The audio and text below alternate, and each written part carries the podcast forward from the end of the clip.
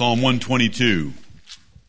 Words you know well that open this psalm, and they reflect the spirit that we want to have this day from in its entirety, this morning, this noon, and this evening. Psalm 122. The first verse is the verse that I want this morning. I was glad when they said unto me, let us go in to the house of the Lord. Amen.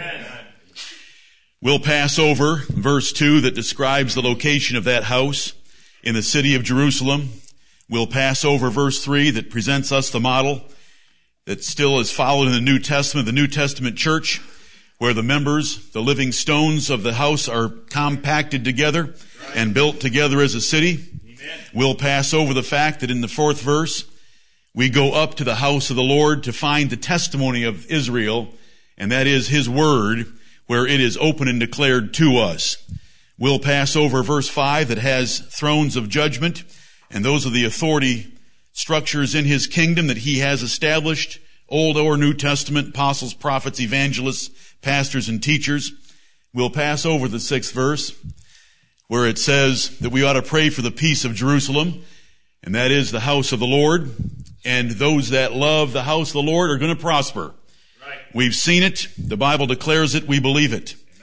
In verse 7, we'll pass over the fact that we ought to pray for peace and promote peace within her walls and prosperity within this house. In the eighth verse, we'll pass over the fact that we're dealing with our companions and the brethren that the Lord has brought together with us. And in verse 9, we'll pass over the fact that Jerusalem was to be sought after and, and good for that city because the house of the Lord was located there. So passing over all those things, we come back to the first verse. I was glad when they said unto me, let us go into the house of the Lord. I would like you to notice the first person pronouns I and me in that it is a personal, an individual thing for you to come into the house of the Lord this morning and be glad. Right. We can't hide behind each other and say our church enjoys fellowship together or our church is glad.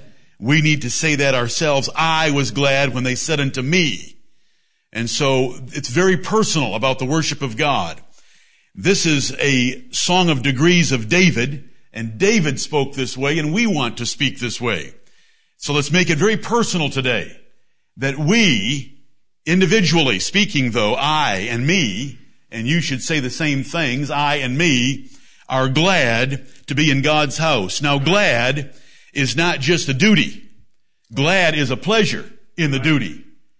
And we don't want to look at coming into the house of the Lord as just a duty or a commandment keeping, but we want to do it with great joy and thanksgiving and pleasure and delight. And here it's all wrapped up in the word glad.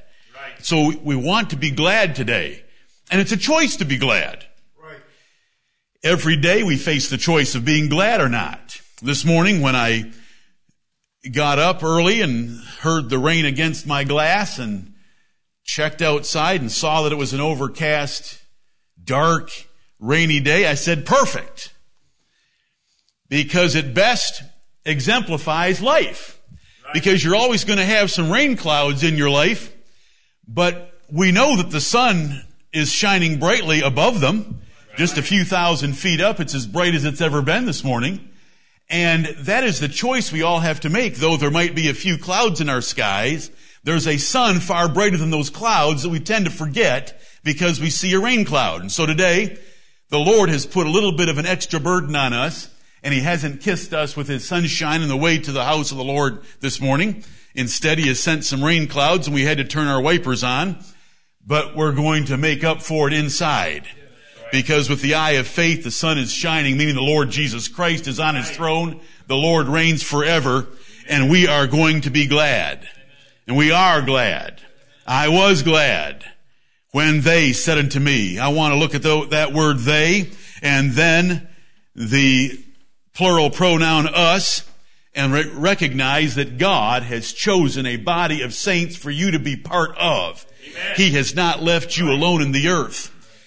There is, a, there is a wife sitting beside many of you for which to be thankful because God hasn't left you alone maritally, personally, and sexually, and we can be thankful for that. However, I can remember a time in my life where I thought that I was going to be thrown out of the church and wouldn't be ordained because of a doctrinal matter. And I remember the word desolate, desolate being very dear to me at that, that night. And the Lord hasn't left us desolate. The Lord's given us a church where we have other brothers and sisters. They're called companions down in the eighth verse. And we want to remember those companions and be thankful for them. I was glad when they, that we have others that want our attendance here. That we have others that, that want to worship with us. Because worship is public in the Bible. There was an age of patriarchs, but there has been an Old Testament given by Moses, which was for the whole nation. And then there are churches of the Lord Jesus Christ, which is corporate worship, public worship of those saints that God binds together. Amen. So I individually was glad when they, my companions, said unto me, let us together, let's be in unity. Let's love this together. It sounds like Jehu and Jonadab right. when Jehu said, is thine heart right as my heart is with thy heart? And what did Jonadab say? It is. What did Jehu say? Come up into my chariot, let me show you my zeal for the Lord. And today, from beginning to end, we want to show each other our zeal for the Lord. Right. Not for personal praise, but for God's glory. Amen. And we want to encourage each other that way. When the righteous make their boast in the Lord, the humble hear thereof and are glad. glad. This is how we get glad in the house of God, right. is that we make our boast in the Lord. Because we all love the Lord, the same Lord. The one God, the one Lord, one faith, one baptism. We're very blessed to have brethren of like precious faith. I was glad when they said unto me, and thankfully we've got some outspoken brethren and sisters in this church that actually do some talking. That encourage us and comfort us in uh, serving the Lord together. Let us go so there's something we need to do and there's a place that we leave our homes to go to in both testaments. You know, in 1 Corinthians chapter 11, a couple of, or three times the apostle tells the, the Corinthians that the Lord's Supper is to be observed when ye are all come together into one place. Right. That is New Testament religion as well. And here we are in one place and we're going to be here for a few hours and we're going to be together again tonight in one place. And it's the house of the Lord because where we assemble as a church, it is the house of the Lord. Right. And we should rejoice in that opportunity. I was glad when they said unto me, aren't you privileged and blessed? Amen. That God has raised up a church that cares and loves for you to be in attendance with them. Let us go into the house of the Lord. Let us ourselves make a great noise to the God of heaven. Let us bow before His word and hear His testimony. Let us rejoice in Him. What a blessing. It may be a little damp outside. It may be a little dark. Let's make it dry and light inside as we move through this day. Let us pray. O Lord, our Lord, how excellent is thy name in all the earth. We are thankful, Lord of heaven and earth, that you have made your dwelling place among men. And though Solomon knew the grandeur of his temple was insufficient for you, you blessed it and graced it with your presence. But Heavenly Father, we're thankful for a second temple. That temple of Zerubbabel, so insignificant and inferior to Solomon's temple. But you promised that you would make it more glorious than his yes. because the desire of all nations would come and visit it. And yet that desire of all nations left that temple and it was pulled stone from stone to the ground after he had made peace in that city by his death on the cross. Heavenly Father, we're thankful for a third temple. We're thankful for the church of the Lord Jesus Christ of the New Testament, raised up on the cornerstone of the Lord Jesus Christ himself and the apostles and prophets of the New Testament church being the foundation of it. We're thankful for the testimony of the New Testament that we can find there. And this day on the Lord's day, we are happy to be in the Lord's house with the Lord's word in our hands and about to be declared to us. We are blessed abundantly. And we are glad to be in your house. We are glad to be in your presence. Your name is excellent above every name in heaven and in earth, and we praise you and your Son, the Lord Jesus Christ, our Savior. Heavenly Father, let there be no error this day, as with Uzzah when he reached out to steady the trembling ark. Let us do everything according to the due order. And Heavenly Father, we trust and we pray, we hope and we desire that our ambition this day is like our brother David's to do above and beyond what you have required. We want to bring the free will offerings of our lips, of our hearts. We want to celebrate and we, oh Lord, we don't mean sandwiches, but we want to celebrate with a good piece of flesh and a loaf of bread and a flagon of wine in order to honor thee appropriately. Be with us this day. Heavenly Father, all the glory is yours. We are nothing.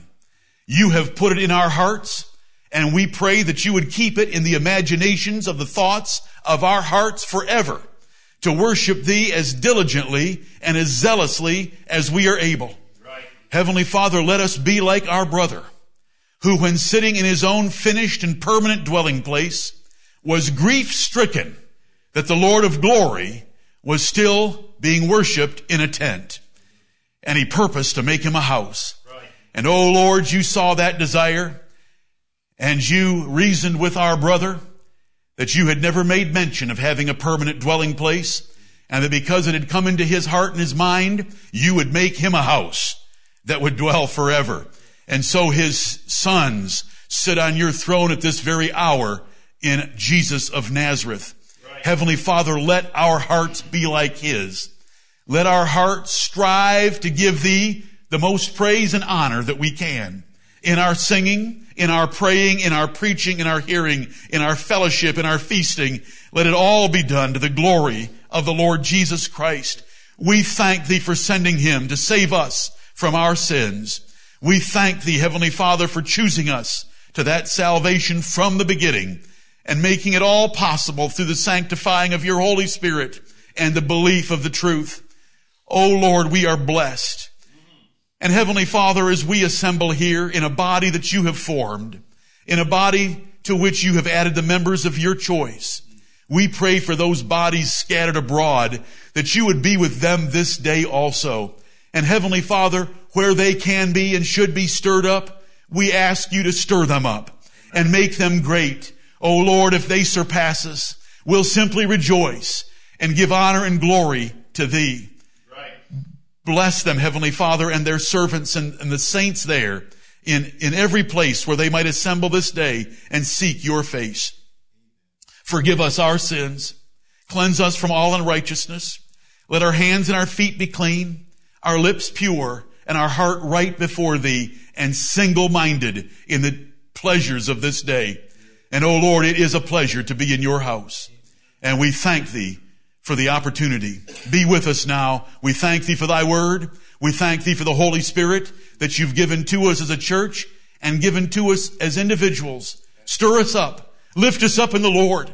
Oh Lord, cause us to rejoice in our hearts around the great and glorious things the Lord Jesus Christ has done for us. Let that praise come to our lips and let it rise up into heaven, even into your holy dwelling place.